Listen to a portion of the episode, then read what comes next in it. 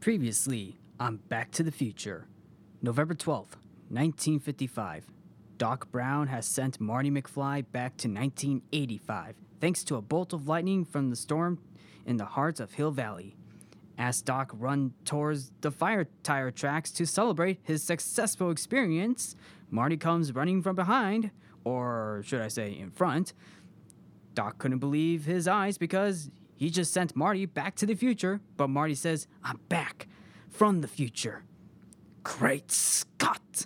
Doc faints for what he just experienced. Welcome back to Codo Cinema, the podcast show where I talk about movies. I'm your host, the man, the myth, the legend, Mark Codo. This is another previous recap from last week's episode, where, where I reviewed Back to the Future Part 2. Well, we got ourselves a concluding trilogy, folks, because this conclusion is Back to the Future Part 3. Back to the Future Part 3 is the final installment of the Back to the Future trilogy, once again directed by Robert Zemeckis, who co wrote the script with Bob Gale. The film came out on May 25th, 1990, which marks the 30th anniversary of the third installment. The film picks up at part 2, where Doc faints in front of Marty, who came back from the future. This time, part 3 takes place in the Old West of 1885, where Doc Brown went to at the end of part 2. Part science fiction and part western, part 3 keeps the audience wanting more for a satisfying conclusion to an amazing trilogy. The film received positive reviews from critics, with many considering to be an improvement over the sequel while having a satisfying conclusion. Now, before I go into the review, a little production history time. The Western theme for the third installment was an idea for the original film, Robert Zemeckis asked Michael J. Fox where to go back in time. He said, the Old West. Zemeckis liked the idea and used it for part three. The filmmakers built the 1885 of Hill Valley in Oak Park and Jamestown, California. The train sequences were filmed at Railtown 1897 State Historic Park. The film was shot back to back with part two in 1989, bringing back most of the original cast and crew while the scheduling for this installment was grueling because it, it was a back to back production between part 2 and part 3, but the actors found the locations to be relaxing. Doc Brown's love interest, Clara Clayton, is played by Mary Steenburgen, who was very hesitant to be in the film after reading the script, but her kids wanted her to be in the film after loving the original. In fact, during a dance sequence, Mary Steenburgen torn a ligament in her foot during a dance sequence with Christopher Lloyd for the Hill Valley Festival. Jeez, that's gotta hurt. Don't worry, folks. Clara kicks Buford Tannen in the leg for revenge. Buford Tannen is played by Thomas F. Wilson once again. Fun fact Thomas F. Wilson did most of his stunts for the character in this film. Western veteran actors Harry Carey Jr., Dub Taylor, and Pat Buttram play old salute old timers.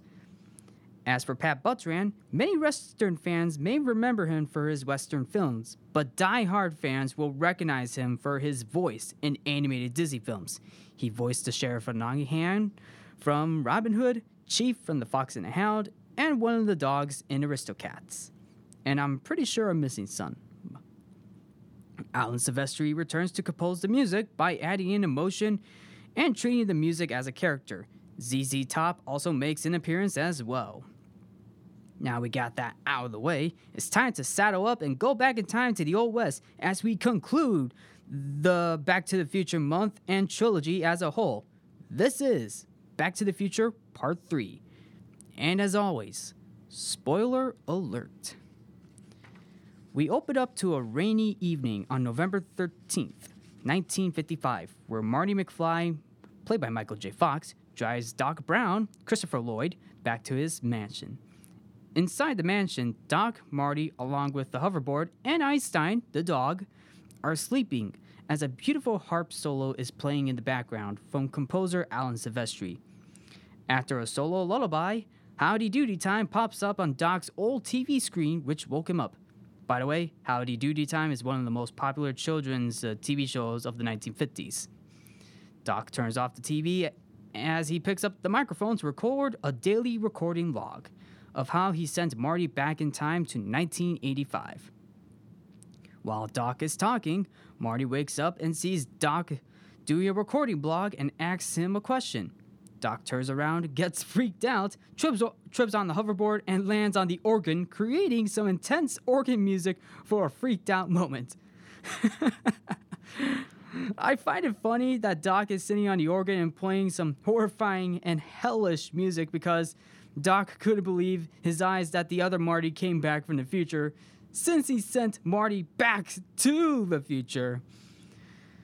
Marty tells Doc about the letter that he has got from Western Union in the, in the second film, by the way.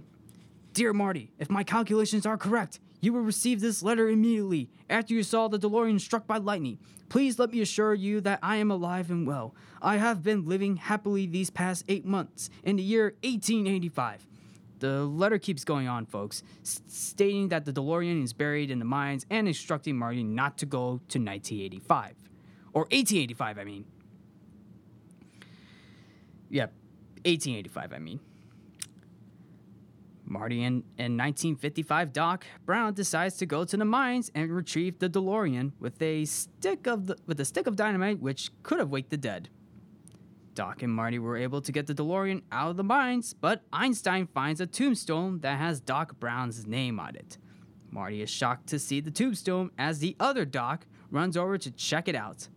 And my God, Marty, you are stepping on his grave. I'm talking about Doc Brown's grave from 1885. Marty takes a picture of the tombstone for evidence. The tombstone says, shot in the back by Buford Tannen over a matter of $80. The two later go to Hill Valley Library to check out Buford Mad Dog Tannen, who was a notorious gunman known for his short temper and drooling, which gave him the nickname Mad Dog. Marty also checked out the history book of the McFly family from 1885, along with a picture of Doc Brown in front of the clock. The next morning, Marty and Doc drive up to a drive in movie theater where Marty dresses up as a cowboy from space. Well, well, something out of a space western, but we'll be seeing more space westerns in The Mandalorian, and gets ready to go back in time to 1885. Marty gets into the, time machine as he goes high old silver to 1885. As Marty travels to 1885, he encounters a tribe of, of Native Americans who are on the run against the cavalry. Marty reverses the time machine and hides in the cave until the pursuit is clear. One of the arrows hits the DeLorean, which accidentally rips the fuel. Suddenly, a bear walks by in front of Marty, which scares the living crap out of Marty and makes a run for it. The bear chases him down, but Marty throws his boots to block the bear, only for the bear to take the boots. Well, if the boot fits. Marty rolls down a hill and bangs his head on a fence. Marty's great great grandfather, Seamus McFly, played by Michael J. Fox, as he calls his wife Maggie McFly to fetch some water for, for the hurt man. Marty wakes up to the McFly farm. McFly farm! As he sees his great great grandmother, Maggie McFly, played by Lea Thompson, who comforts Marty after the fencing accident. Maggie asks Marty's name, but Marty hesitates because he doesn't want to reveal his future self. So Marty introduces himself as, you guessed it, Clint Eastwood. Maggie appreciates the name introduction.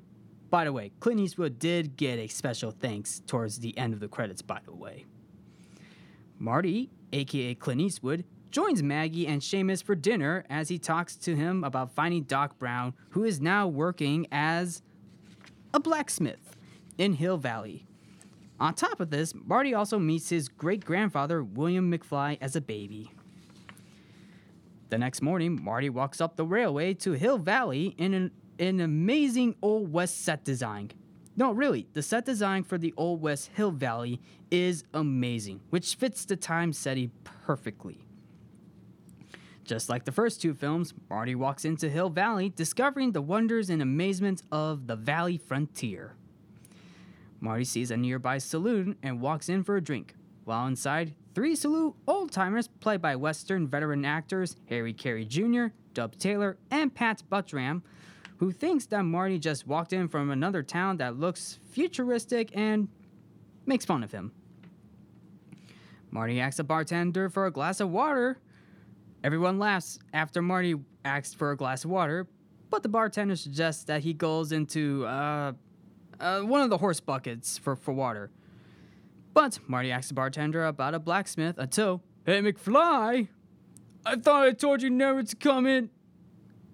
You ain't Seamus McFly. You look like him though, especially with that dog ugly hat. It's Tannen, folks. Buford Mad Dog Tannen, played by Thomas F. Wilson. Marty tells Buford his name is Clint Eastwood, which Buford thought Marty is the runt of the litter until a bartender pours a drink for Tannen's gang and asks about the blacksmith.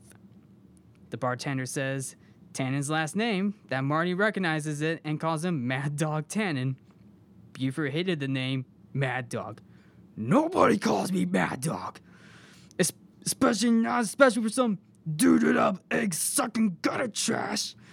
Tannen pulls out his gun because he wants to take out Marty, but Marty mo- moonwalks to dodge the bullets. After a little twist, Marty steps on a loose floorboard that launches a spit can and spills out all over Tannen. Tannen and his gang pursue Marty through the heart of Hill Valley, but Buford gets the upper whip as he lassoed Marty and drags him to, to the courthouse and attempts to hang him.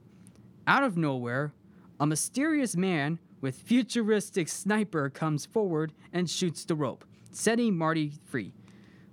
Okay, uh, by the way, uh, Michael J. Fox did pass out from from that hanging incident during during the scene. So technically, that was in the final cut. It turns out the mysterious man is, you guessed it, Doc Brown. Buford talks with Doc about the money because Doc owes Buford $5 for the whiskey and $75 for the horse's horseshoe. Reason why is because Buford flew off his horse by shooting for no reason and blames Doc for it. Buford warns Doc that he'll get a bullet in his back for not paying Buford and he rides off into the sunset. Marty gets up and reunites with the Doc. Back at the barnyard, Marty shares Doc the picture of his grave saying, Shot in the back by Buford Tannen over a matter of eight dollars. Marty brings up the other part where Doc has a love interest named Clara Clayton. But Doc doesn't know this Clara Clayton yet until the mayor comes by to give Doc a letter about Clara's arrival. By the way, Doc has created a refrigerator in this scene where a small ice cube comes out of the fridge's pipe for iced tea. Marty tells Doc about hiding the DeLorean in a cave, but tells him that the DeLorean has ran out of gas. This means that the fossil fuel won't be invented for another century. Doc and Marty used horse chariots to bring the DeLorean back to the barnyard and tried to use some strong stuff from the bartender as fuel. But the fuel generator blows up. Well, that sucks for no fuel. Doc is trying to find an idea how to push the DeLorean up to 88 miles per hour, but the train is one option to do. Doc asks the train locomotive who who has been working on the railroad about how fast the train can go. To be fair, I, I don't remember how fast the train can go in this film, but I do remember him saying that if the train has no cargo, a level bridge, and fire as hot as hell, then the train can hit up to 88 miles per hour. It was a different time back then, folks. Well, speaking of a bridge, Doc and Marty went to check out an incomplete bridge, which is the perfect way to do it as a fourth dimensional idea. Doc and Marty hear a, hear a scream as a woman who is in a runaway horse wagon. The duo saddle up to help the woman, who later turns out to be Clara Clayton, played by Mary Steenburgen. Doc helps Clara home and thanks the Doc for the rescue. Doc and Marty went back to Hill Valley and sets up a plan of how to use the locomotive to push the DeLorean up to 88 miles per hour. Doc hears a knock at the door. Who could it be? Seth MacFarlane checking out the weather experience. No, no, I'm just kidding. It's Clara Clayton with her teles- telescope, actually. Well, actually, speaking of Seth MacFarlane, on a side note, there there was a there was a another western movie called A Million Ways to Die in the West, which was directed by Seth MacFarlane. They actually made a Back to the Future joke in in the Million Ways to Die in the West because the third film, Back to the Future Part 3 took place in the Old West. So, yeah.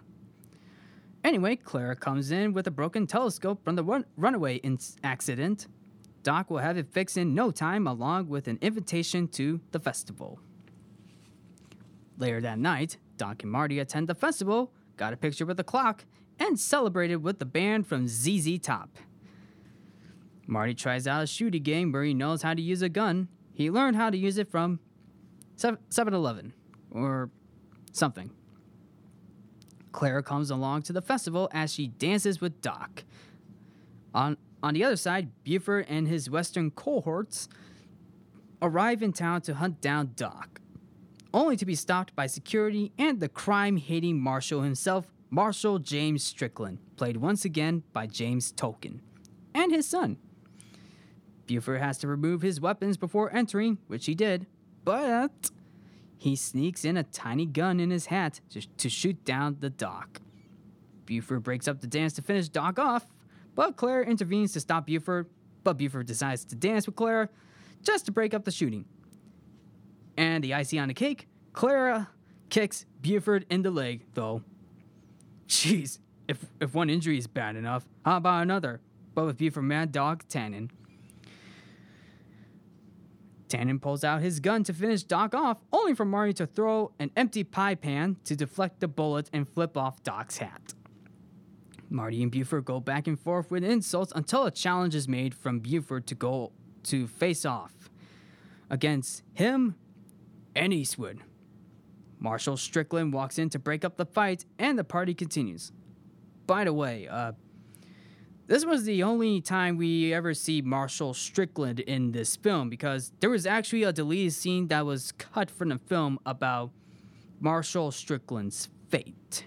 And I'm not going to tell you what happened, but uh, it, it was pretty dark. Buford leaves with his gang to rob the, the Pine City Station or Pine City Stage or something for, for the next day. Way to blow your cover, though. Doc warns Marty, or Eastwood, I should say, about picking a fight with Buford because Doc predicted his future of getting into an automobile accident. The next morning, Marty wakes up as he practices his, his face off in front of a mirror with a Robert De Niro line Are you talking to me? You talking to me? And a Rube Goldberg breakfast experiment. Marty walks into town to see Doc as the two notices the tombstone from the picture. Marty soon realizes that Doc's name has been erased, but soon realizes that Marty's name may be on there the next day when going back to 1985 because because of the challenge though. Great Scott! I know. This is heavy. Doc and Marty brought the DeLorean to the train tracks in the evening, and Doc decides to confess Clara that he's going going back home to 1985 with Marty. Clara doesn't believe in Doc and literally slaps him. Talk about a horrible breakup, though. Poor Doc. Doc goes to the saloon and decides to drink. Probably. Marty comes in and sees Doc talking to everyone about the future with a small shot of whiskey in his hand. Doc sees Marty as he returns to his former self as he's about he and Marty are about to catch a train right after he takes a shot of whiskey and faints. For the record, that was just one drink. Just one? I think it was first time though. Marty suggests coffee for Doc, but it's not strong enough. So, what does Marty Marty and the bartender do? Hmm, that is definitely a good question. Either A, do CPR, B, wake Doc up with water, or C, give him some wake up juice. If you if you answer with C, you are right. The bartender makes wake up juice for Doc and it pours it down in Doc's mouth. With only 10 minutes remaining. 10 minutes? Why do we have to do these things so quick and close? The wake up juice help, helps wakes up Doc. He he wakes up knowing how burning hot the wake up juice is and dunks his head in the water. He's still out, by the way. A few minutes later, Buford rides into town to duel with Marty. Marty notices the tombstone picture has changed with his with the name Clint Eastwood on it. something's up, folks. Marty tries to back out of the fight by saying he wants to forfeit, but Buford doesn't want that. Until Doc finally awakes, Marty, Marty and Doc flee to escape, but Buford captures Doc, which forces Marty to engage in a duel. Buford f- threatens Marty to come out and fight, or the Doc gets it. And when I mean gets it, he gets the bullet. Marty has one minute to decide. At the train station, Clara boards the train to leave Hill Valley, and from behind, two salesmen from the saloon who were talking to Doc about about the heartbroken breakup. As they were talking about it, but what they do not notice is that they're sitting right with Clara. Clara overheard the salesman's conversation and asks about Doc, and with pretty good puppy dog eyes. Because, hey, Doc has puppy dog eyes. Cl- Clara pulls an emergency brake and hops off the train to go after Doc. One minute later, Buford is about to shoot Doc, but Marty walks out like Clint Eastwood to face Buford Mad Dog Tannen. Hey, while we're at it, can we get the theme song from The Good, the Bad, and the Ugly for background music? Okay, maybe not. All right, so Buford tells Marty to draw. Draw! Marty drops the gun, and he said, I thought we can settle this like men. But Buford shoots Marty in the chest. If you thought Marty is dead, he is not, because Marty is wearing a bulletproof vest. That's right, a bulletproof vest. Marty engages in a fistfight with, fi- with, a final knockout that sends Biff to a cart full of manure. One of the marshals roll by to arrest Biff, or I mean Buford. I mean, well, don't worry, we're we're gonna see Biff and Biff in the ending though. And the one thing Buford said before, prior to his arrest, I hate manure. The tombstone in Marty's picture disappears. Yes! Plus, his tombstone was split in half by Buford. Doc and Marty ride on to the run- runaway train for their science experiment, or, you know, going back in time. Clara arrives to the barn for Doc, but she does not see him. All she sees is a scale model of the time machine or the DeLorean and decides to ride after Doc. Marty and Doc hopped aboard the locomotive to, to train Jack to train Jack the train. The steamers are held at gunpoint as Marty and Doc remove the coaches from the locomotive. Doc and Marty board the locomotive to do the to the DeLorean, along with Doc pointing the train whistle. I wanted to do that my whole life. The two arrive at the DeLorean as they hook the lo- locomotive up, along with Doc's red, yellow, and green logs for speed. Marty hops inside and the locomotive begins to push the DeLorean on the railway as it travels. Clara catches up to the locomotive and the time machine and boards the train after the first log ex- explodes. Okay, okay, folks. I know the Back to the Future movies have a lot of great moments, but for action scenes, the train sequence in this movie is definitely one of the greatest action sequences in any Back to the Future film. Because having a loc- a steam locomotive pushing the DeLorean up to 88 miles per hour in in Back to the Future Part 3 is definitely amazing. Besides, the DeLorean has no fuel, which makes it so intense because you need to find a way to push up to speed, and it definitely keeps audiences on the edge of their seats. Plus, the music from Alan Silvestri in th- in this sequence is the icing on the cake. As Doc begins to board the DeLorean, another log blows up and hears the train whistle again. Who could it be? it was Clara. She boarded the train to let Doc know that she loves him. Aw, that is so sweet. Doc wanted Clara to join the ride, but the last log in the train train boiler explodes, causing a huge shake in the locomotive, and Clara begins to fall. She is hanging on the locomotive with her dress. Marty sends out his hoverboard to Doc so he can use it to catch Clara. Doc catches, I mean, catches Clara on the hoverboard, and the two coast away from Marty and the DeLorean. 88 miles miles per hour later, the DeLorean is about to go back in time to 1985. The DeLorean disappears with Marty and the locomotive. Well, actually, no, scratch that. The DeLorean disappears with Marty, and the locomotive falls off the incomplete bridge and crashes into the ground with an explosion. A little prediction from Michael Bay. Well, in future films, actually. Marty returns to 1985 on the railway, but a freight train shows up and destroys the DeLorean.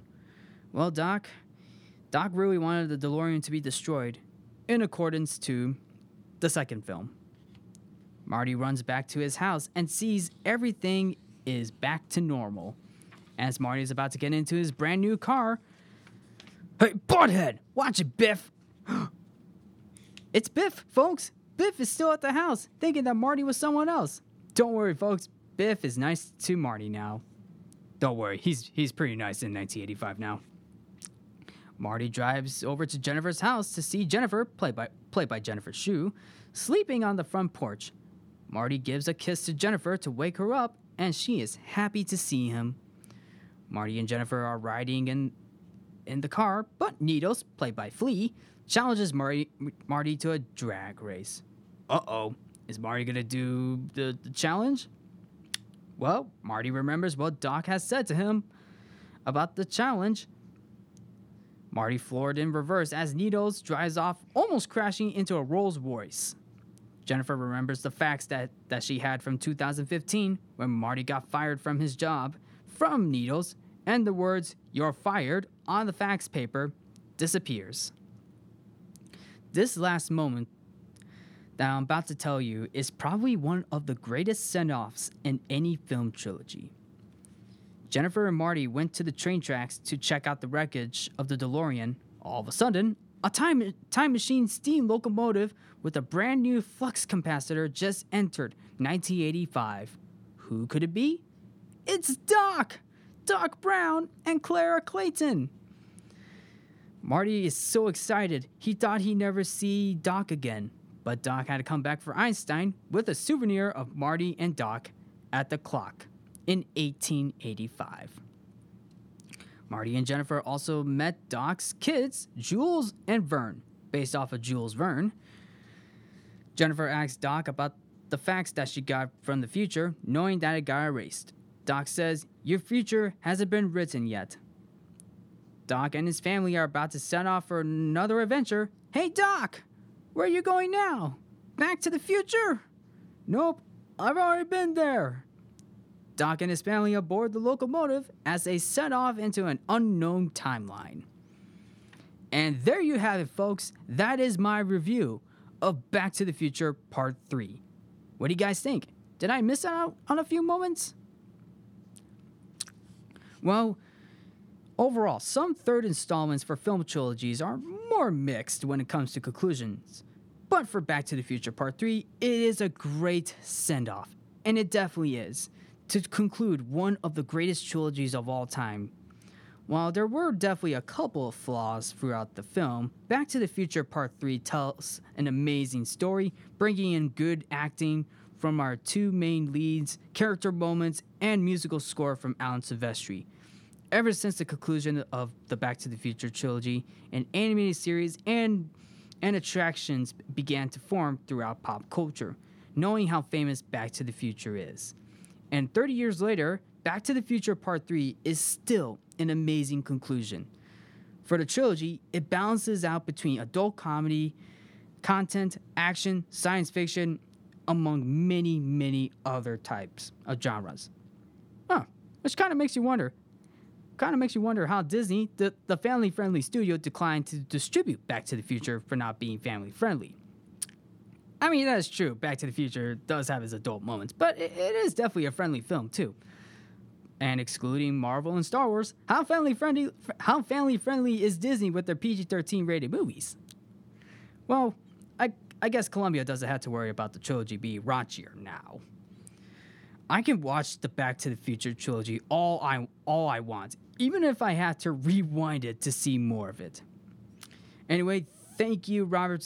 Ro- thank you, Robert Zemeckis, Bob Gale, Steven Spielberg, Michael J. Fox, Christopher Lloyd, Lea Thompson, and Thomas F. Wilson for your courage, dedication, and hard work to making Back to the Future. And by the way, thank you, Alan Silvestri, for composing an iconic score to an amazing trilogy.